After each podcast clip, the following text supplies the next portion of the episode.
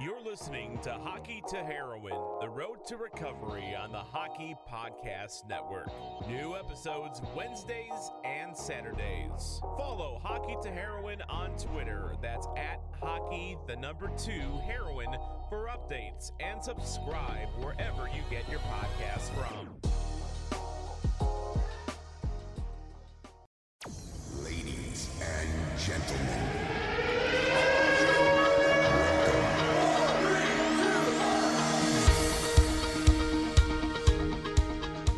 Majestic and resolute, where you pursue your dreams with hard work, dedication, sacrifice, discipline, and passion.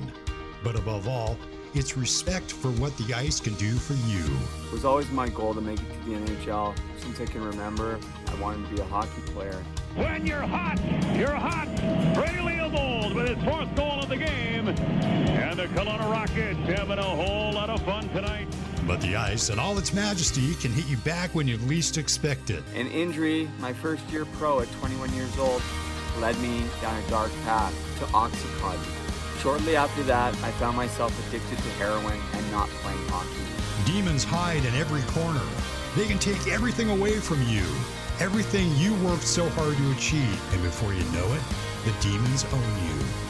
Ultimately, I became homeless on the streets in Vancouver on Hastings, which is widely known as the worst block in North America. Brady Leavold was on the edge of realizing his dream of playing in the NHL. Then he lost it all to drug addiction. I was hiding a dark secret. These are real stories about pain, loss, and genuine people. The sad truth of it all success comes with a price. wanted to die. Anytime that I was in the psych ward, tried to commit suicide. Welcome to the Hockey to Heroin Road to Recovery podcast with your host, Brady Leavold.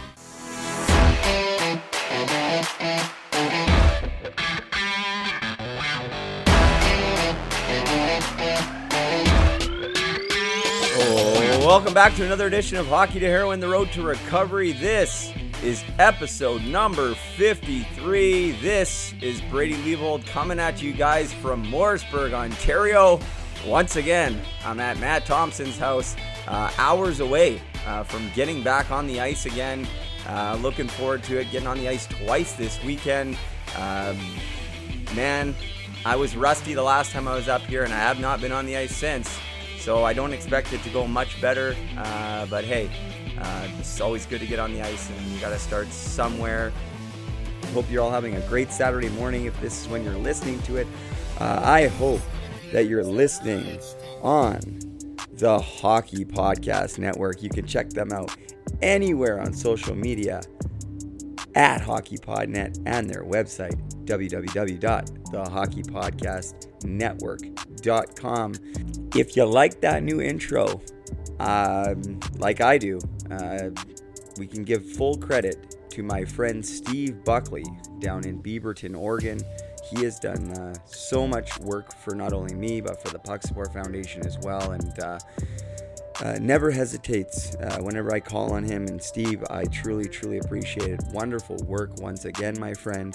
Uh, I'm actually going to update it a little bit uh, because after Steve made that, I was on a different podcast called Sports and More with Dean Millard. Um, Darren Millard uh, is really well known. This is his brother Dean, who's very well known as well. And uh, he's a very avid podcaster and has several great podcasts. And I was on the Sports and More podcast, and what an experience that was. Uh, definitely, guys, check it out. I'll post a link in the description. And uh, I'm going to take the bio that Dean put together mixed with Steve's voice, and I'm going to clip together a new intro. Uh, so look for it in the coming weeks. Uh, but I do want to say thank you to Steve. Uh, what a great voice. Uh, hope you all like that new intro. I just absolutely love it.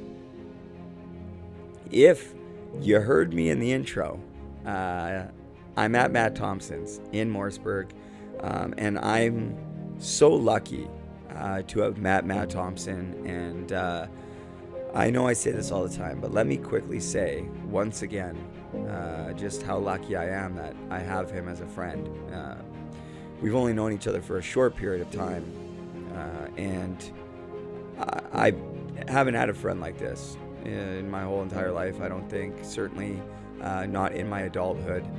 And wow, you know, him and I have been able to connect through many different things. Um, none more important than Matthew Lazinski, who was his best friend and unfortunately passed away uh, to a tragic overdose in 2017. And Lazinski was a, a star hockey player, a second round draft pick of the Sault Ste. Marie Greyhounds. He played in the OHL, uh, but struggled with mental health and addiction. Um, and his story is eerie um, in, a, in comparison to mine, how similar.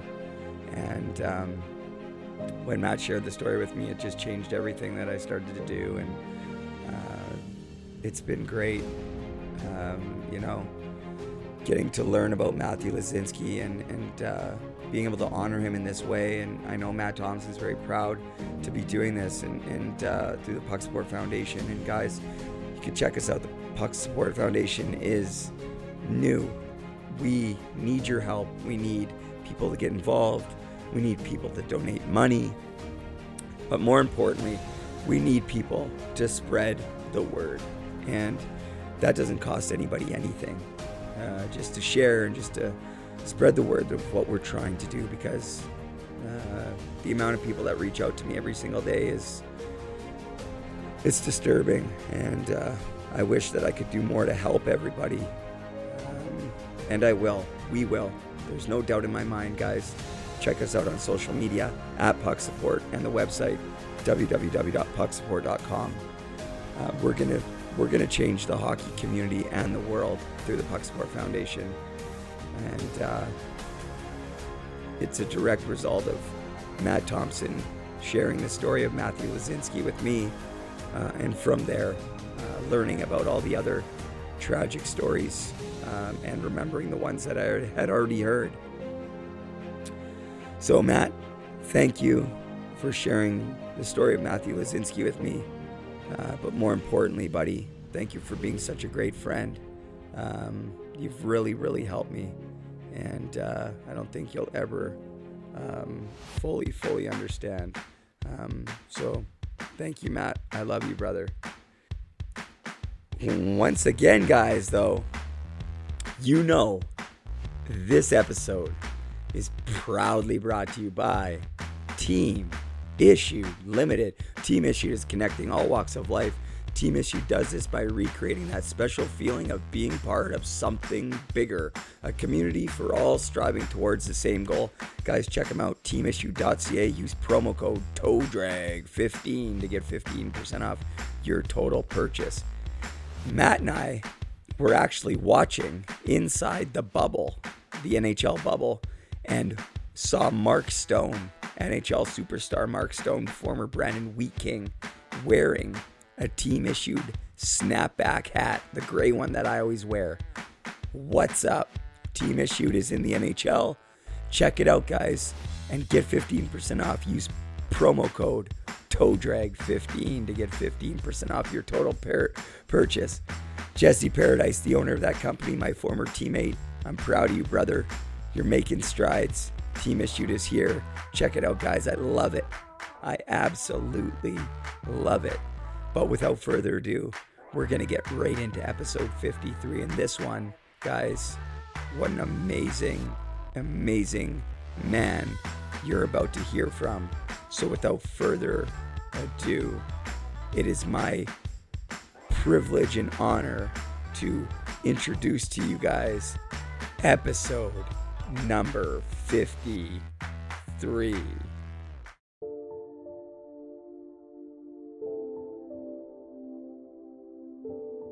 Today, as we speak, there's a boy out there going about his life, dreaming his dreams and hoping his hopes until Graham James crosses his path.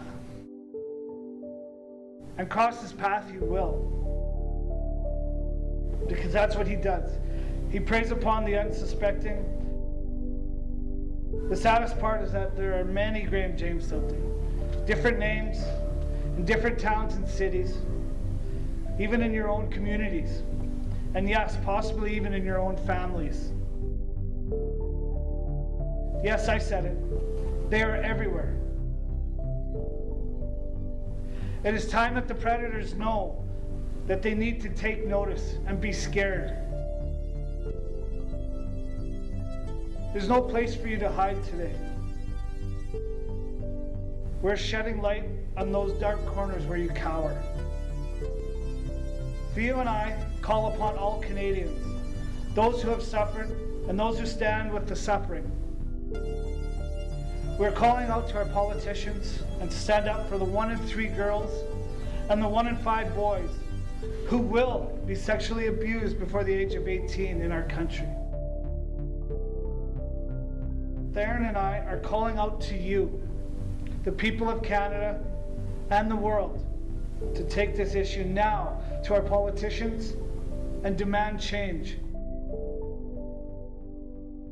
Ultimately, I think when I first remember telling people that I was sexually abused by Graham James, it was a relief, but I, I think at the same time, we're very vulnerable at that moment.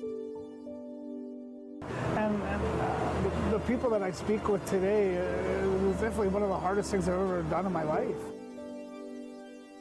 You know, it took a lot of years to just evaluate my own personal demons, I guess, or to understand that it wasn't the city and it, it, it wasn't the organization. It was uh, it was one man that, that caused all the harm in my life. What I understand more today is, is understand my fears, and my fears were of Graham James. They weren't necessarily of the city of Swift Current.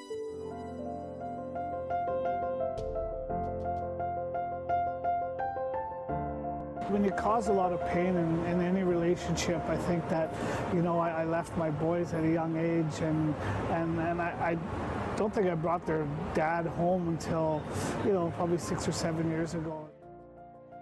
I started taking notice of what I was doing and, and taking responsibility for my actions. So, you know, trying to rebuild those relationships is obviously of the utmost importance to me. You can only hurt so much that, ultimately you feel it to the point where you, you know. So you have that feeling, just reach out. You're not alone. You're never alone, and we're all in this together. Today, I'm, I'm very proud, and my children are more aware of what I accomplished. Uh, they're, they're proud of their father, you know, but nothing can say as much as proud as I am of them what I've done in my life and what I've accomplished in my life means nothing without the support and love of my children and my family. I think it's good. I, I, like it. I like him a lot more than who he was before. I mean, it's a lot easier to talk to him, stuff like that. It's, it's definitely made a big difference in my life. So, yeah, it's changed for the good. When you find that right place, it's it's worth all the pain. I think that the people out there who are still suffering, you'll know when you're ready. There is a place and time for healing. It is now. I still bleed blue and I still live and die for the Swift Current Broncos. My name is Todd Holt, and I stand today with Theoren Fleury and with all those who have suffered or are suffering as a victor over sexual abuse and an advocate for change.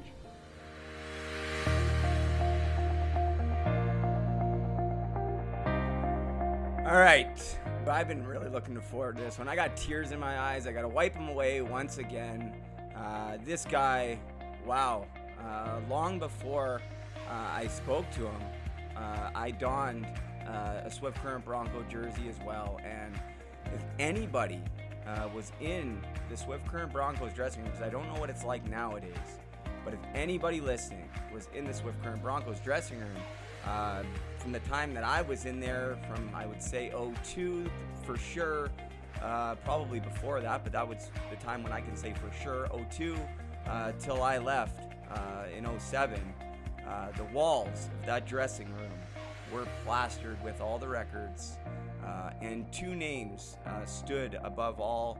one was Brian Sakic, and the other one was Todd Holt. wow, he's one of very few very, very few in the 400 point club in the Western Hockey League. Uh, what an accomplishment! What an accomplishment! Um, you guys obviously heard it in the intro. It hasn't been a secret. This guy has been uh, leading the charge with guys like Theoren Fleury and Sheldon Kennedy, who have both been on the podcast and become friends of mine. Um, and like you heard, he's Theoren Fleury's cousin, um, and had some unfortunate things happen. But you know what? He's uh, he's living a, a good life now, uh, and uh, I'm so grateful that you know I can call him a friend, and, and so lucky that he's agreed to come on the podcast, episode 53. Uh, originally an eighth round pick, 184th overall by the San Jose Sharks in 1993. Um, after you know back-to-back 100-point seasons, he almost went triple. Uh, with if he probably didn't, he didn't play all the games. If he didn't get hurt, he probably would have. Uh, but hey, let's do it. Todd Holt, thanks for doing this, man. Hey, buddy, how you doing, Brady? Thank you very much for that intro. Hey, um, my pleasure, and I, I know it might have been hard to hear, but you you've been you've been at this a long time, and you've been advocating for change for a long time. And before we get into the episode, let me say thank you, um, because uh, as I speak probably for many, uh, you know, you've you've helped me get through some of the things that I've gone through and that I've spoke publicly mm-hmm. as well. And um, you know, it's certainly not easy, and uh, you've uh, been advocating and speaking out about it a lot longer than I have, and, and that's something I want to talk to you about because there's still days when, when I struggle and and uh, obviously my my yeah my situation your your situation was so public. How how was that um, when it first happened when it first originally came out and people started to uh, you know become aware of the situation? How how were you dealing with that at that time, if you don't mind me asking, Todd?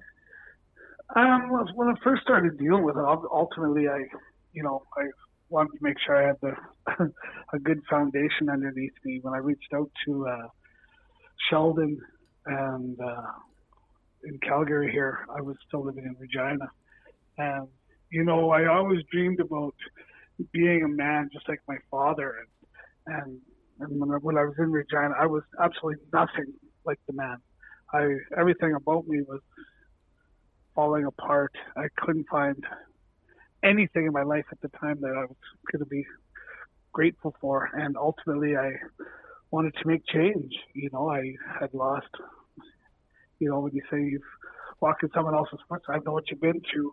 You know, you, you I, I lost everything. I was living on my buddy's sofa, you know, living a horrible life where, you know, everybody, sure, they treat you like gold because you've accomplished some things, and the only reason they're around you because you're you're drinking and you're drugging and you're you're doing all this stuff, and it, it was it wasn't a life for me.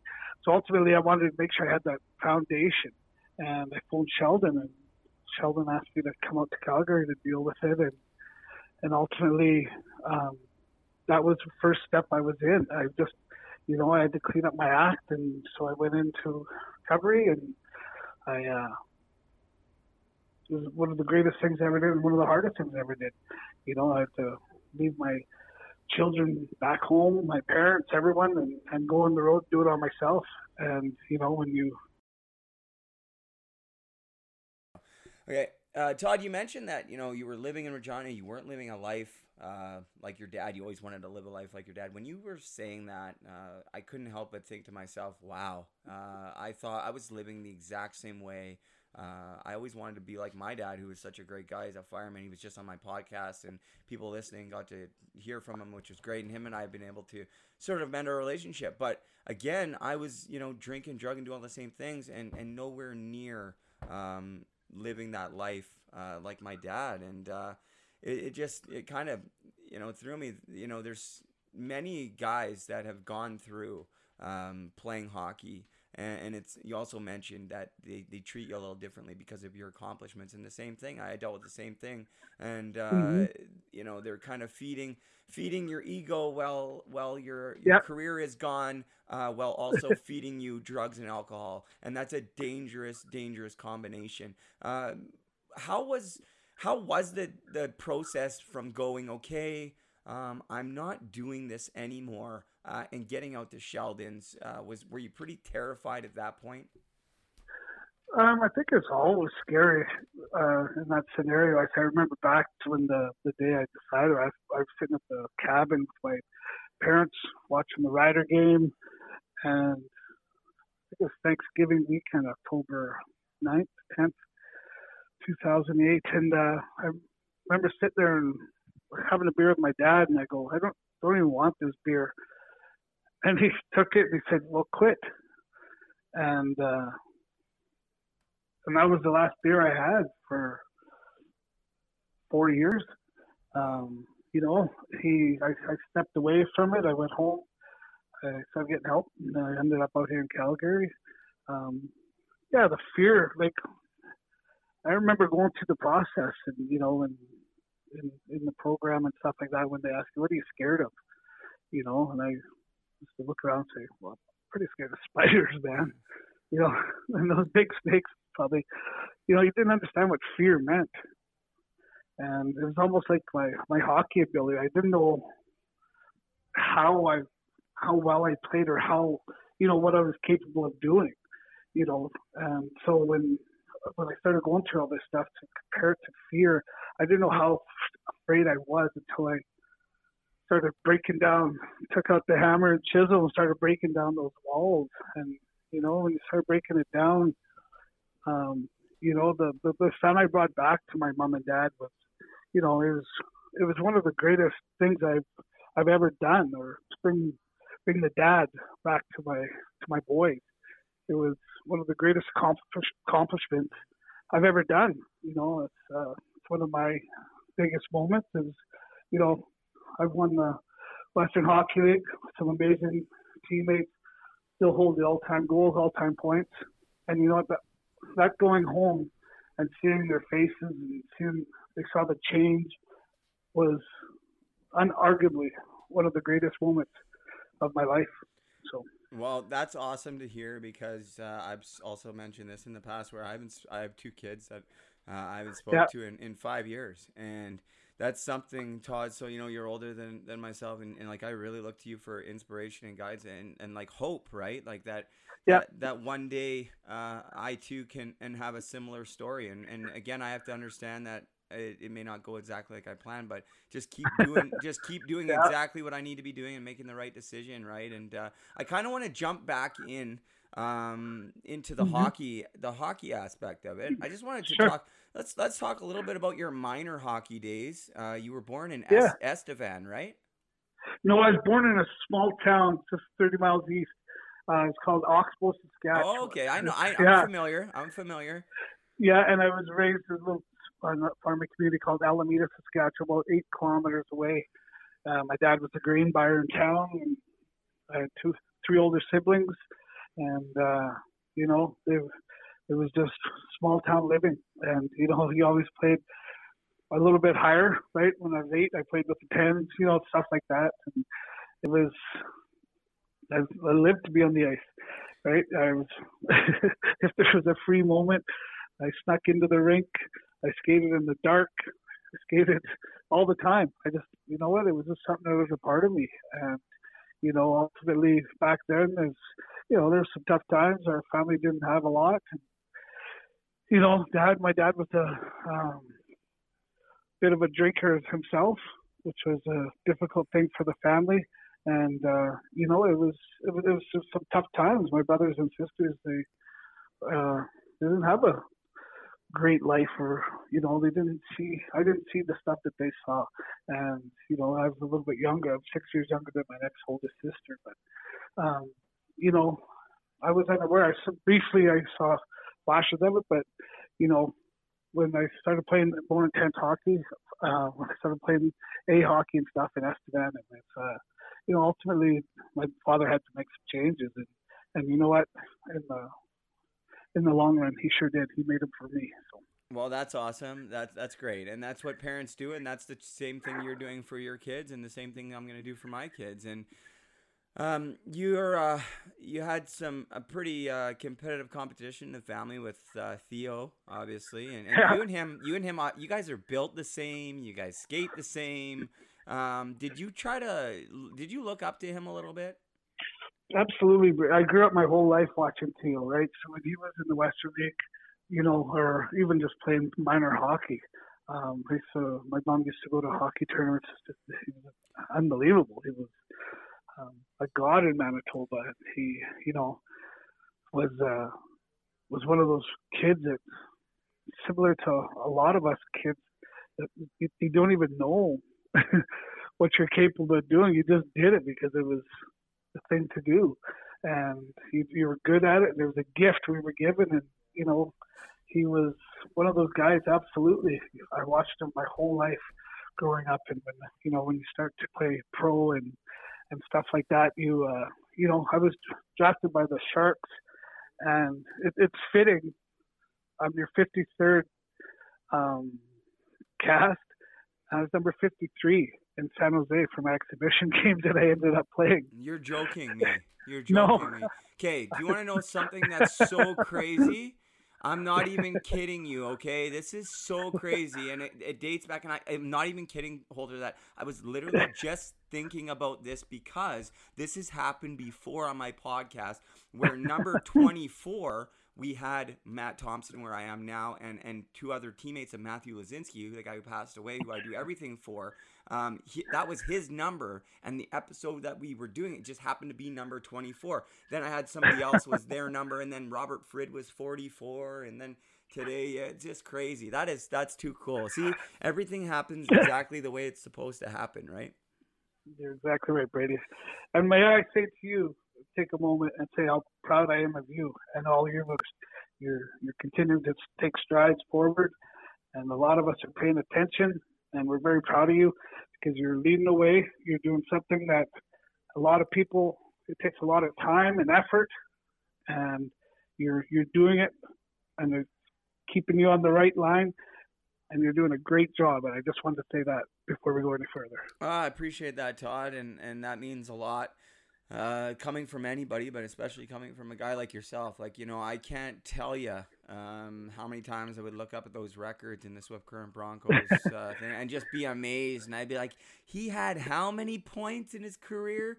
423 points in 321 games, and then another 51 in playoffs.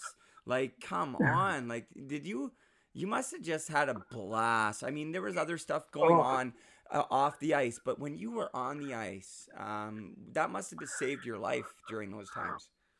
Well, I was. I've always said in, in a lot of interviews, uh, I gave Rob Vanstone from the Regina Leader Post do a big interview when I released my name for the first time, and and and that's exactly what we we talked about. It was, you know what, it was on the ices where Graham couldn't get me. I was safe. You know, I looked up at my, I had all the fans and my teammates, and I just played. You know, when I scored, I shared every every goal. I was looking up at the fans, and I knew each season ticket hole. I knew where they sat. And, you know, and it was it was a freedom, and that's what I said. The, the stuff happening off the ice, you know, it was it was horrible, and you know, you never had any control. Um, but to, to to keep it all balanced, it was it was exactly what you're saying. It, it was it was my freedom. It was my my safe place. And what out of all the places that could be safe in Swift Current, it was on that ice. So you know, I made the, made the best of it, and you know, I said I thinking back to breaking the the goals record. I remember we had a home and home with um, Regina Pats, and I needed one to tie and two to break it. And you know, when you're approaching these milestones and stuff like that, every day there's someone asking you about it. You just want to get it over with. And at the time, uh, John Foster was our PR director, and uh, he comes up to me before the game in Regina, and I think that night in Regina there was like, oh, I can't remember how many people came up from Estevan and Alameda and all over my hometown just to see if uh, if that was going to be the night. And John comes up before the game and says, "Hey, do you think you can not score tonight?" And can we do it in front of our hometown crowd tomorrow night? and I was like, holy fuck, Fozzie. I'm like, just let me score. I said, you know, I said, my parents, everyone are here tonight. I said, I'd really like to do it tonight. So I said, let's, we'll see what happens. And I I ended up with four that night. So Wow. I, it was it was a good game in Regina, and it was, it was a it was a milestone I'll I'll always remember and and you know and cherish. I said you know I said I have some great great line mates playing with the likes of Kim Daniels, Geoff Sanderson, Andy Schneider, you know Rick Girard, just amazing amazing players that you know made me and let me let me do what I had to do, and they got me the puck when they needed to get the puck, and you know it was Well, that, that seemed like that seemed to be the smart thing to do, Holter. Just get you the puck. right? That's what I said. I retired from pro when I used to play senior in uh, in Lampman and Lampman, Saskatchewan. I played a little bit Milestone, and I played a little bit all over. And I remember going into the dressing room and like, "Okay, guys, here's the power play tonight. Give me the puck." That's awesome. You know, and we used to joke around about it, but I Yeah. said, you know what, I've uh, I've just been a very lucky guy, and you know, I say live a attitude of gratitude today, and I'm very grateful for all those accomplishments. Yeah, for sure. And it's, I mean, let's. It's good to. I hope that you take some time to to really, you know, be uh, be proud of it yourself, um, and and in a way where you can almost where people would look at it and be like, maybe that guy's being cocky or arrogant, but you should take a second. You should really and digest that and be like, wow, you know, like that was really something special. Like, you know, like for me to accomplish that, like I, I, I don't know. Like, I guess for me, uh, especially playing for the Broncos and literally where I sat in the dressing room, I sat across from the wall where it Oh, was yeah. like most goals, most points. Like, you know where it was up on the wall there. Yeah. I sat on that for like, so I would look right up on every period, every time. So I, it was like ingrained in my mind, right? So I was Yeah. just to me, I was just like, wow, like you know, I was always, uh, always just amazed by that. So I hope that you take, you know, you take the time to to really reflect on that. Um, and I know the town of Swift Current just thinks the world of you. Uh, I, I vice versa. You know, I said I take a lot of pride in. it. Obviously, you know, it's it's a, a a great accomplishment, and it was back in the day. But I said, you know, what, today I, I appreciate a little bit more because of, you know, we were still a red line, and we had to break, we had to do all the all the dirty work. I had to, you know, but I said the game has changed a lot. The guys are so fast today and so talented, and you know, it's it's such an amazing uh, game that uh, you know, to watch it evolve the way it has, um, especially through this pandemic and everything. Watching those old hockey games, you just want to going, really? Oh, I know, right? right? Remember watching those old Oiler games, going like, come on, those guys won, or or watching the Islanders, really, they went four in a row.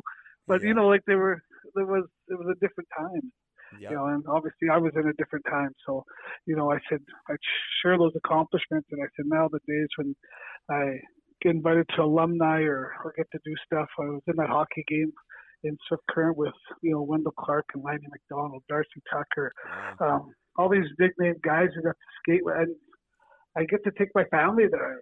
I get to my boys, you know, they got to meet Joe right there. my son cheers for calling. Also, he's meeting Joe Sakic. Those are the moments that today mean mean more to me than anything. Right? Is that was regaining those um, relationships, building them, trying to regain that trust that I, I blew up so many years ago. Um, you know, my my kids are precious, and the, the time with them now. My oldest boy, Tayson, he's you know just recently got married. You know, got a lovely wife, Haley.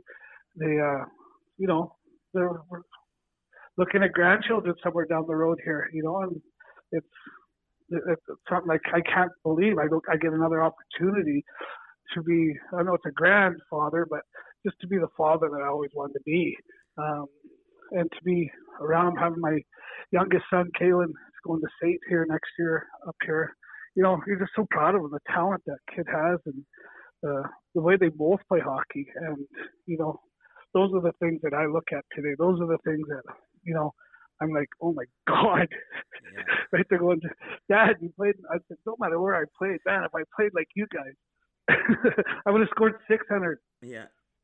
right? So, Yeah. you know, I said I take all that into consideration nowadays, but I said, you know, you'll gain that back, Brady, and and when you do, you, I guarantee you, uh, you never take that for granted again. No doubt, and and I, I have no doubt about it, and I look forward look forward to that day. Uh, I want to I a question for you because I wanted to talk about your um, your pro career and, and how you feel about it because obviously at the time you, you're graduating from the WHL and um, you're going through a lot and I quickly want to ask like you came out in 2008 uh, with the story but before that had you told anybody Well, I, I, obviously, I said um, drinking with some buddies. You've said it or something, and you know, at the time, you know, like we, Sheldon and you and myself, nowadays we talk about having the proper tools, and you know, back then no one had the the tools in the toolbox or the or the the foundations or the or the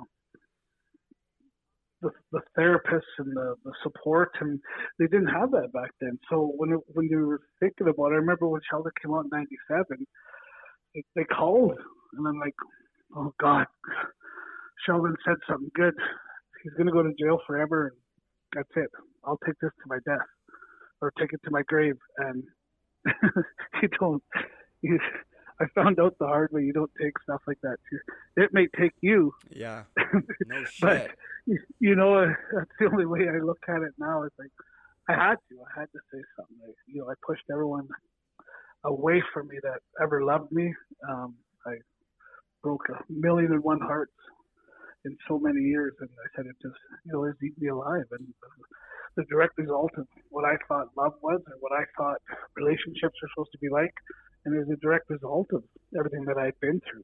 So today, when I falter, or when I'm happily married to a beautiful wife, Kristen, and so you know, when I falter, when I'm in a funk or not in the right mind frame, I have someone here to say, "Hello, wake up!" Right? Yeah. And and it, and it helps. So I said, you know, I'm the first person when I'm being like that to step up and say, you know, I'm in the wrong, but it's uh, it's something that so these are tools and stuff that we didn't have in the past. But I said, yeah, sort of go back to your question, playing pro. You know, you just have to looking back. I remember when I released my name, the, one of the first phone calls I got was Dean Lombardi from the Sharks, and you know, he said, Todd, why didn't you say something? You know, like why? We knew something was wrong, but we we couldn't tell or we couldn't figure it out. You know, those are the type of guys that we're calling. I was like, you know, ultimately with hindsight's twenty twenty. I can't go back and change it. And you know what? When moving forward means moving forward. If I lived days in the past, they're just looking for trouble. And so I, I'm grateful I had the opportunity. If I could go back and change it all, no, I wouldn't. I wouldn't be in the position I am today. I'm loving family, loving family, and beautiful kids. Damn right. I'm glad you said that because I people always uh, ask me that question. Like, well, if you could go back, wouldn't you wish? I'm like, nah, because I'm actually happy now. I can now I can say that. Like, you know what I mean? There was a Yeah, time though. I know. There was a time. I don't know if you can you can uh, relate to this, but there was a time where I was living like, oh, I can't believe I'm not playing hockey. I can't believe I screwed this up. I Mhm. can't believe this that. And it, all it did was just keep me in my addiction, keep me sick, keep me all Yeah. of that and it allowed it never allowed me to open up about all the things I was keeping inside and, and everything else and it just um, until I was able to accept with where it, where I was exactly as I am today uh, nothing else really mattered for me I just kept going back to the same cycle of shit that I was doing over and over and over again Yeah, no, that's exactly it, right? Theo used to compare, he goes, I got that big bag of shit on my back. Just trying to unload it a little bit at a time. So, and you do, you work at it, right? It's some people come to me for help quite often, and you try to lead them in the right direction. And you know, you can't help people who don't want to be helped, and when they want to be helped, it's just a matter of just guiding them in the right direction. So, um, the people you need to push and try to force to get into in rehab and stuff like that, it's it's very difficult for them to to see they're they're wrong, right? And it's it's it's, it's a struggle, and you gotta be hard, and you gotta be stern, and you gotta stand to your stick to your guns. And when you're talking to these people, you really gotta be upfront. It's a, it's a long road, but it's it's a hard road, but it's worth it's worth every nick and scar and tear and everything that you've been through. So.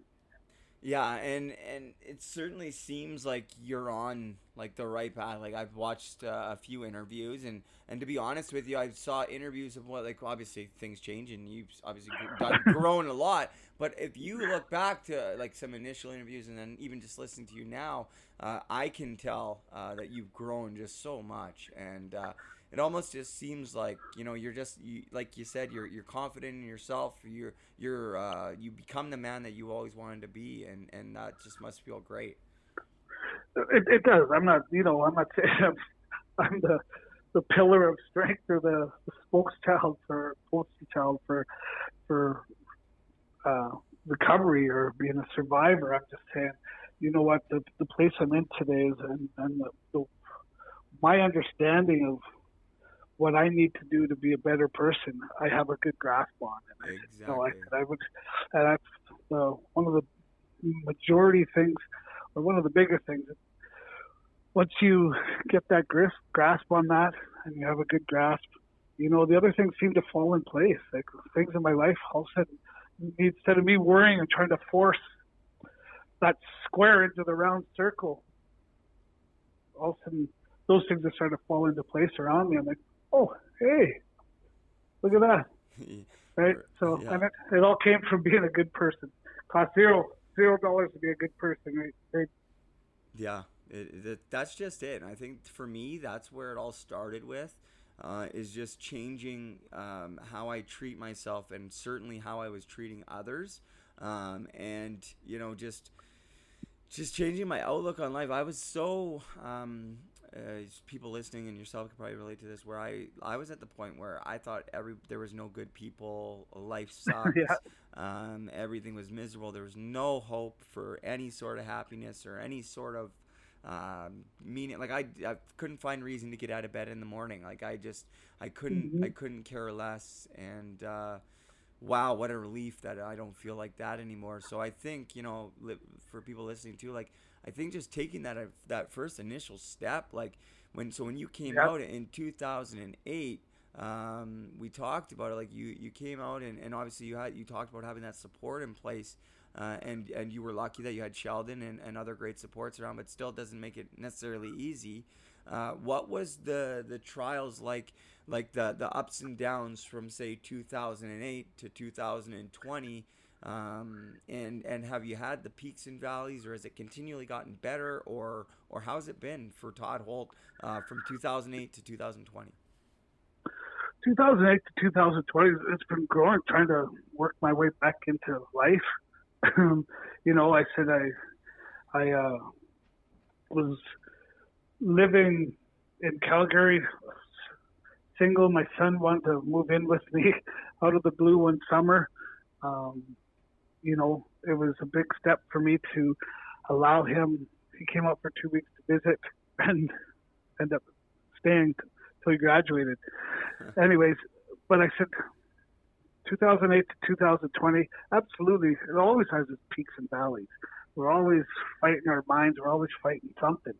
Um, it's just how you deal with it. It's, you know what, if you, if you, if you truly believe that you can make the day better, then make it better.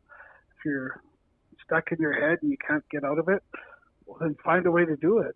And, and, and along the way, you, you find those ways. You, you find something, some peace or some serenity or, or just chatting. You know, I share with my wife every time I'm in a funk. If I'm in a funk, I ask her, "You got time to share?" Absolutely. We'll sit down. We'll talk. We'll read, and you know, and and that's the biggest thing is talking. You know, so many people like you, like me, a lot of us, we we just kept it to ourselves. It's our dark secret. I heard in your intro, you're carrying that secret forever. Well, carrying that secret. The only way to get rid of it is to tell. And you know what? What I learned how to do from 2008 to 2020 is to talk more and to be more open and to be more accepting. Um, I'm gonna make mistakes, absolutely. You know, I'm gonna falter. I only, I'm only human, but when I do, it's how you recover or how you save yourself. You, you know what? I'm gonna have a bad day. When I'm having a bad day, I'm the first one to look at the mirror and go, "Come on, bud, let's get out of this, right? Or let's go somewhere else." Mm-hmm.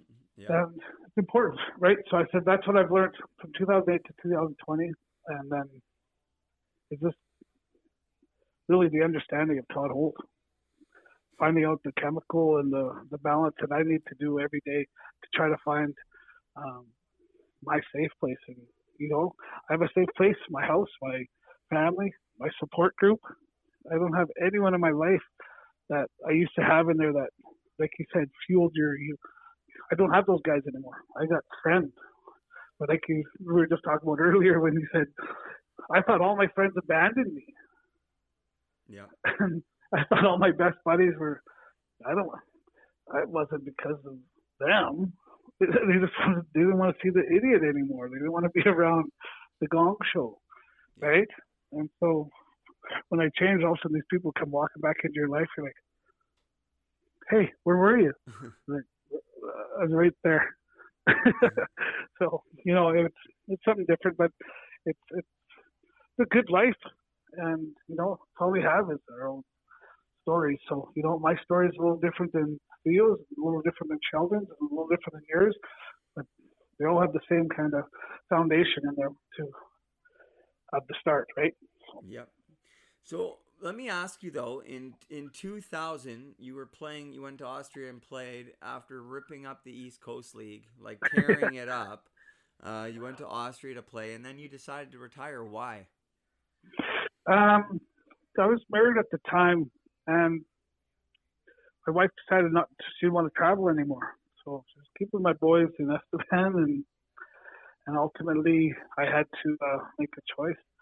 I turned down a three-year deal to the company or to the team, and and we ended up getting separated shortly after.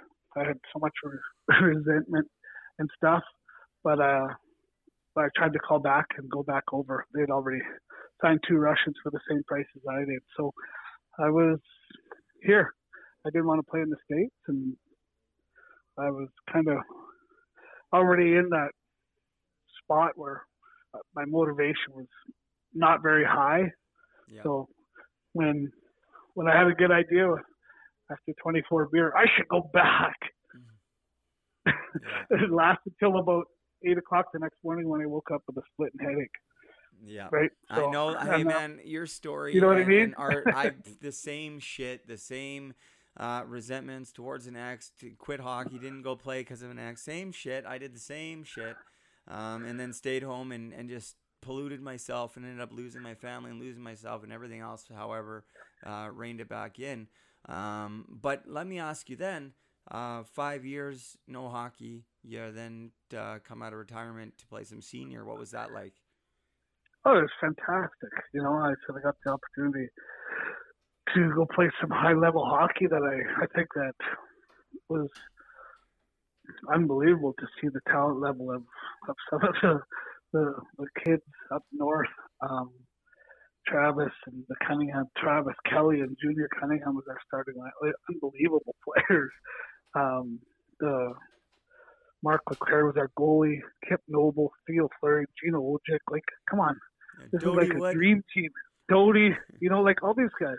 And I said, all those guys were the, the Lakovic, Sasha and Greg. Like, come on, it was just unbelievable. And so when you when you're, when you're, on- when you're a part of that after your career, you get it's almost like that one last, you know what? Let's give her boys. And and you kind of we kind of grew as a team like that. And you know, it was, it was a good hurrah, last hurrah. And I said then I said I was playing for milestone in senior A, going for the senior A provincial title, and some kid hit me from behind, broke my ribs, and I said, "Smell you later." I walked off the ice. Never. I play rec. I did a few uh, Flames alumni when I first moved out here. Helped out the, the Flames alumni. Did some events like that. I do charity events and play on a regular team. I used to play quite a bit more, but it's trying to get me on the off the couch at 9:45 on a Sunday or 10 o'clock. It's pretty hard. So. Yeah, no doubt, no doubt. It's always nice to get back on the ice, though. I bet.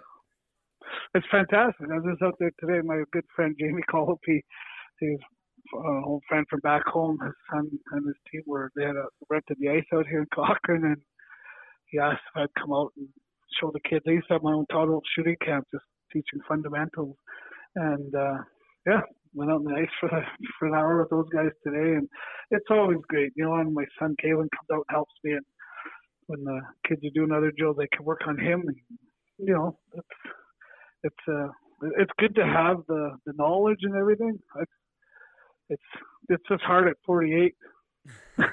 Watch, watching the talent go away. Right. But I um, used to always. Uh, no, go ahead. No, go ahead. I was just saying. I said I used to always watch the, the older guys and watch him and be like, he sucks now. and now, right? And some of the guys are like, oh, you used to have your hands used to be so good. I'm like, oh, it's still there. It's just not the same. You're, they put you on this pedestal up there, right? Like you're going to be like that your whole life. I'm like, come on, boys, don't put that pressure on me. That's so funny. But have you thought about actually uh, coaching? You know, I, I thought of it when I first retired, and you know, my my intensity level was just too high, and and everything I was doing in my life was just everything was too high. right? Yeah. I was I was I was dysfunctional. I wasn't able to be on time. You know, all that stuff that that people that we used to do. And I said, um, you know, uh, today it would just be the commitment level.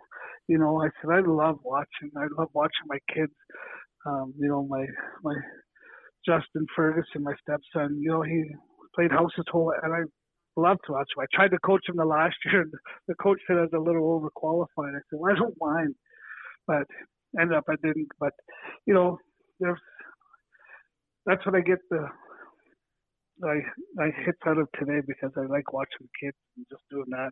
I don't think I could coach at a high level. I had a couple of guys approach me trying to take uh, triple A teams or midget triple A teams, and I, you know, there was a time when I thought, yep, I think I'd be good at it, and I, I truly think I, I could succeed. But at the same time, it's it's a big commitment, and you know, my biggest commitment right now in life is to Todd and to keep this keep these wheels on the track. So um, as long as that's going, as long as the train's still on the track, then I'm content with what I'm doing right now. That's awesome. How much do you do for for your recovery and and for uh, just your well being with everything that's happened like today? Well, today it's it's a little different. Today, obviously, you know, I said I uh, many years ago, I my wife asked what it would be like if I had some wine with her and stuff, and you know, I said I don't I don't know. I said I know what it was like, but you know, today I'll, I'll never be a professional drinker, and I'll never be a drinker like I ever was. But you know, I said to to be able to do that and sit down with the family and and and enjoy a drink or whatever with the family, I I, I cherish it today because I, it scares the living shit out of me. Where it didn't before. Before it was just something that I was so far gone that I couldn't even come back now I, I feel it has something that has meaning. It has something I know if I ever went down that road again, I know what I lose and I know what I have to, and I know how quickly it can happen. So, you know, understanding that is, is one of the biggest things in my life. I love that because you know I I'll say quickly like you know I've been in and out of um, I say recovery but I you know how you said you're not the poster boy for recovery either am I um, and and there was a time when I was, you know, I was like, oh, uh, in I love meetings. I think meetings are great. I, I think just one like me and you talking right now, that's great. That's a meeting as far as I'm concerned. Uh, but I think that some of the things, these principles that they teach in some of these programs, like I know NA, oh, you couldn't drink or you can't in AA, you couldn't talk about drugs because they think that that's worse or whatever.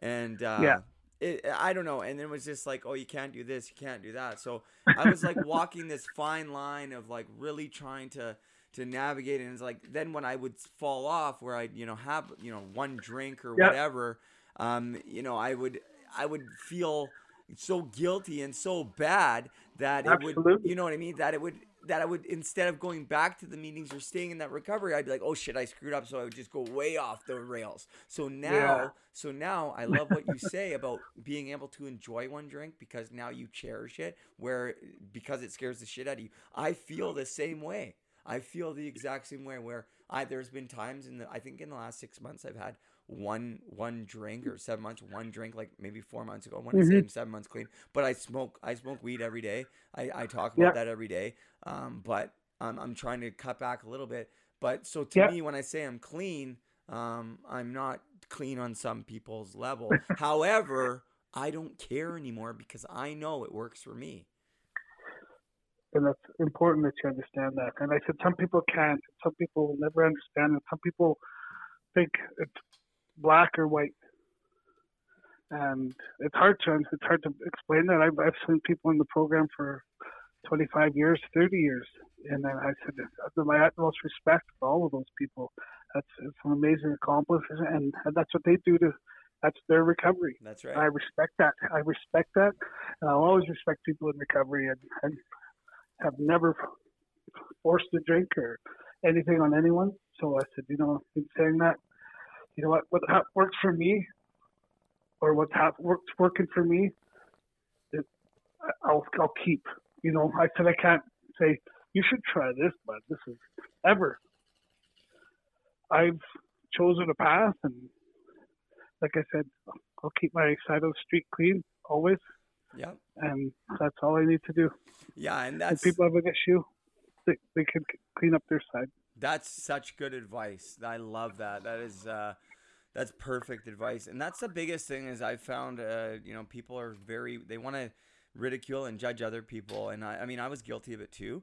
Um, when in fact, it, you know, just like you said, just worry about cleaning up your side of the street, um, and they can worry about their side, and, and that's such good advice. And I think, hey Walter, um, I gotta get going because I gotta get going on the ice. Yep.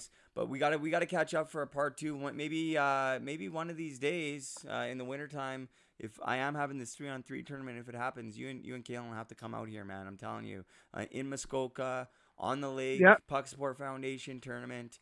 Uh, I'm gonna talk a little bit more about it in the outro, but yeah, I'd love to. I'd love to get together with you one day. If not, then uh, one of these days at the Swift Current Broncos alumni golf tournament. I look forward to it. I appreciate everything you're doing. Keep up the good work, really. Okay. Hey Todd, Lo- man. love you, buddy. I love you too, buddy. Hey, listen, thank you so much um, for being strong uh, and, and just standing up uh, for yourself, but not only for yourself, um, but for all of us that have struggled with similar things. Because you know um, what you did uh, back in 2008, that was years before I came out, and and it's certainly helped me. And this conversation's helped me more than.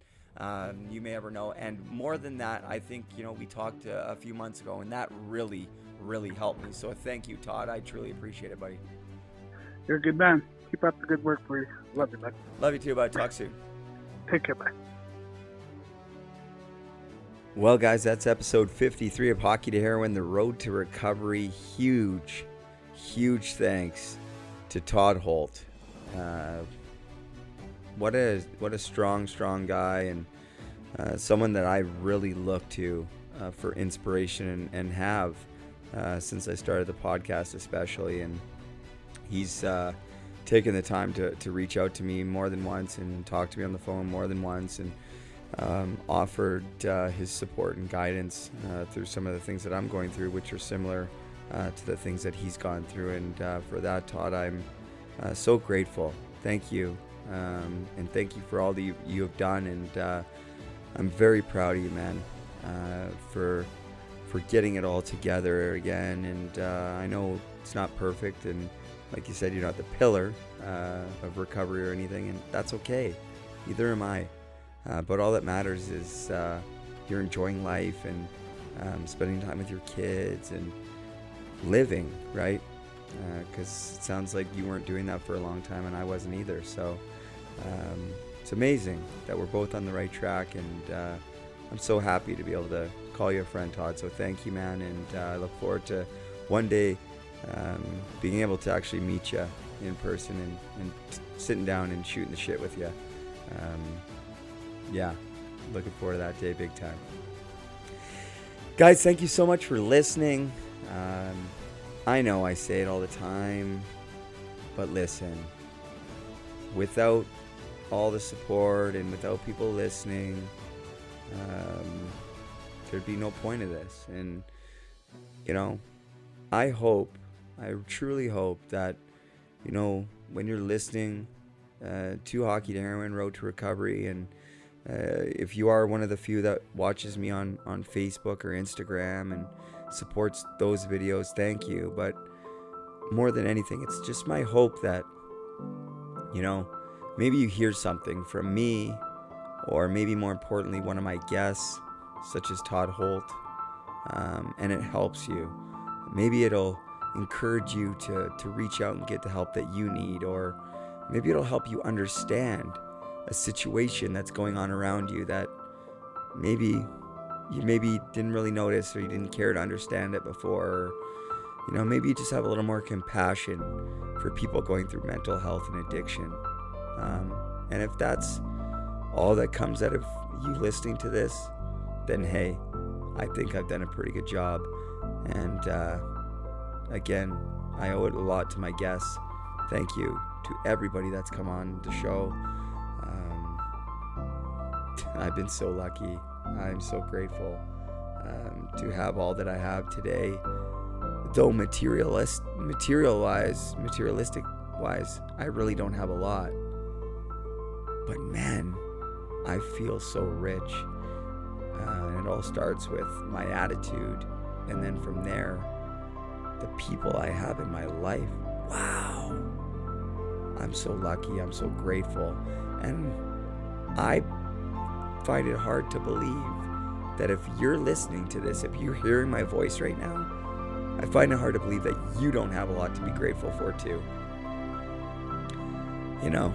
And uh, for me, once I changed my attitude, my perspective, everything else changed. And, uh, you know, I start to look at things differently, start to look at people differently. People start to look at me differently. I started to treat people differently. And most importantly, I started to treat myself differently. I started to treat myself with respect and love and, you know, positive self talk. I'm still not there all the time, but I swear to God, little things like this mean and make the world of difference, not only in, you know, my life, but I know it makes a difference in other people's lives, such as my dad and Taylor and and you know when when I'm doing well, the people that love and care about me are doing better too, right? And in turn, I can be there for them um, and, and help support them. And it just feels like for the last ten years or whatever, everybody's been worried about me and scared of me or nervous of me or you know and I just don't want people to have to feel that way anymore. I just you know I, I really feel that like I'm on the right path and that you know people like my dad can take a big deep breath and be like hey Brady is okay made some mistakes but he's okay and I'm gonna be okay I know I am uh, because I choose to be. Um, what a great, what a great night. As I sit here and I record this, it's almost 3 a.m. Uh, Eastern time. Uh, I spoke to Todd Holt earlier in the day, and uh, I had to go because Matt and I had to go and uh, get on the ice, and uh, we had a little scrimmage, a little scrim dog, and so much fun. Uh, seriously, now anytime I get to put on my skates and stuff, I don't take it for granted. Um, you know, I was saying to Matt today, I was like, you know, I wish I could just go back to my 20 year old self for one hour just so I could skate um, and handle a puck with, you know, my ability at 20 years old and with my legs at 20 years old and just appreciate all the hard work and time that not only I put in, uh, but you know my dad and, and other people like my coaches and stuff have put in uh, throughout all the years. You know, and just skate for that hour and just really appreciate the strength in my legs and my hands and the way I can shoot the puck. And um, you know, I was able to do that tonight, but I know my legs aren't there, my hands aren't there. But that's not to say they can't get there. I'm happy to report that I got two goals and four assists and uh, felt a hell of a lot better uh, than I did uh, three weeks ago when I was on the ice with Matt. So it's progress, not perfection. We're back on the ice again. Uh, tonight it is three in the morning, Saturday morning. Uh, so tonight or this afternoon. Um, and then I'm back home to Utterson to Muskoka Sunday Matt is driving me back to Muskoka, and him and I will be together in the Matthew Lazinski Memorial Studio, doing work, getting it done, and making it happen um, in memory of Matthew Lazinski. At which time, Peter and Nancy Lazinski, Matthew Lazinski's parents, are going to come up, and that might be a day um, that is so emotional, um, so honoring, and a day that I will feel so privileged um, to just to be alive and to get to meet Matthew's parents and, and just share with them what we're doing. Um, we can't bring him back, but we can remember him the right way. Um, and uh, that's what we're going to continue to do. If you want to help support the great cause that is the Puck Foundation uh, financially, you can do so on the GoFundMe page. The Gratitude Crusade is going on in Matthew Lazinski's name. We had two great donations from Ada Winsink and Bubba Winsink, uh, friends of mine with the Maxwell Mustangs and friends of Matt Thompson's, and which they were both on the ice tonight. Um, they both made $50 contributions today. So thank you guys, and thank you to everybody that's donated. I'm going to remind you once again that everybody who donates, doesn't matter what the dollar amount contribution is, it could be $1, it could be a million dollars. Um, if you donate through throughout the process of the gratitude crusade on the GoFundMe page, you will be put on the Matthew Lazinski Memorial Wall of Gratitude, which will be located in the Matthew Lazinski Memorial Studio in Utterson, which will be the interim head office for the Puck Support Foundation. So it's pretty amazing. That's going to be my podcast studio. It's going to be my office. Um, and it's going to be a shrine to Matthew Lazinski and all of our fallen brothers and sisters uh, that have lost their battle with mental health and addiction and uh, are no longer here to share their stories. Guys, girls, many people in the hockey community struggle every single day. They're struggling right now. Somebody somewhere in the hockey community right now is awake. Well, they should be sleeping, and not because they're recording a podcast like me, but because they're dealing with mental health or they're dealing with addiction. And to me, that's unacceptable. The hockey family is a brotherhood, a sisterhood, it is a family, it is just that. It's time that we rally together. If you want to get involved, the door is wide open for everybody. We encourage people to get involved. We want your help, we need your help. And yes, we do need money. And I'll say this again we will not be relying on GoFundMe pages in the near future. I wish we didn't have to now. I wish I had a million dollars in my bank account that could just fund this thing and I could just pay for people's treatments and pay for their counseling and do whatever they need to, to happen. But I just don't have those resources yet. But we'll get there. And you can help us get there to the point where we can get government grants and go after larger donors by you donating $5, $10, $20, $50, or what would be incredible, $100. But I know times are tough. Can you afford $5? You can help build this incredible foundation that is the Puck Support Foundation. So the, I pose this question Can you afford $5 right now? If you can, please, please donate to the Puck Support Foundation. But if you can't, all I ask is that you share Share the Puck Support Foundation with your friends and family. Let people know who we are. And just, if you can volunteer your time, please do. Email us, team at pucksupport.com. Website, www.pucksupport.com. Social media at pucksupport. And if you want to email me directly, you can do so, Brady at pucksupport.com. I'm gladly um, taking emails and I try to get back to everybody in a timely fashion. Um, I can't always do so, but I work my hardest. Um, so please be patient. Um, and if you're not hearing back from me, don't be shy. Send me another message. Um, I don't think you're being rude or aggressive or anything. I love to hear from people. And uh, sometimes I just get forgetful with everything going on. I'm busy, um, and my brain's still pretty scattered from the drug abuse and the concussions and all of it. And uh, you know, I'm not sure if I'll ever get back to feeling quote unquote normal. Uh, but if I feel the way that I feel uh, like this for the rest of my life, I'll be okay. And uh, I'm good with that. In fact, I'm more than good with that. And uh, I look forward to everything that comes my way. And I look forward to more than anything to being with my kids, Brooklyn and Brody, once again. Um, I'm going for that hair follicle drug test soon. If anyone's following my story, I have to get a hair follicle drug test. I have to be six months clean. I'm seven months clean. I'm not sure if they're going to accept me back. My kids are a little bit older now, but I'll never stop trying. Brooklyn Brody, I love you guys so much. I think about you all the time, all day, every day. Um, as great as I'm doing, as happy as I am, I will always feel empty without you guys in my life.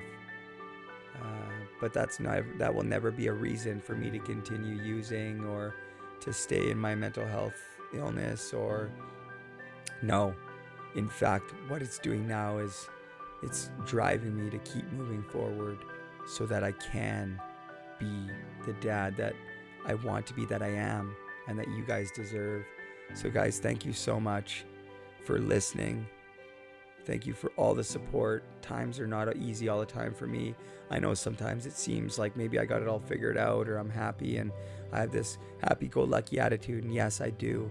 I, I try my best, but I still struggle every single day, just like everybody else. I have problems just like everybody else, and I have to deal with them just like everybody else. And I have to make choices just like everybody else. And I used to make the choice to, you know, use drugs uh, to numb me out and that. And uh, today I don't make that choice. And if you're in addiction right now, drinking, drugs, you don't have to make those choices either. You can stop right now. If you need somebody to talk to, reach out to me.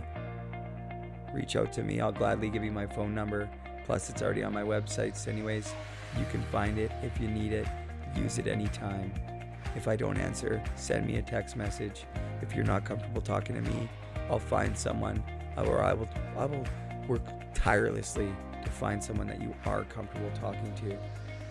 Before I let you guys go, I want to share one piece of incredible news.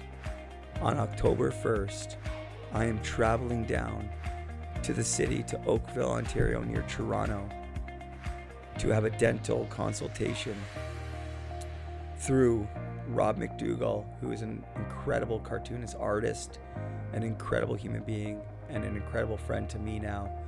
Uh, he's designed the Puck Support logo, or part of it. Uh, he designed the Hockey to Heroin logo.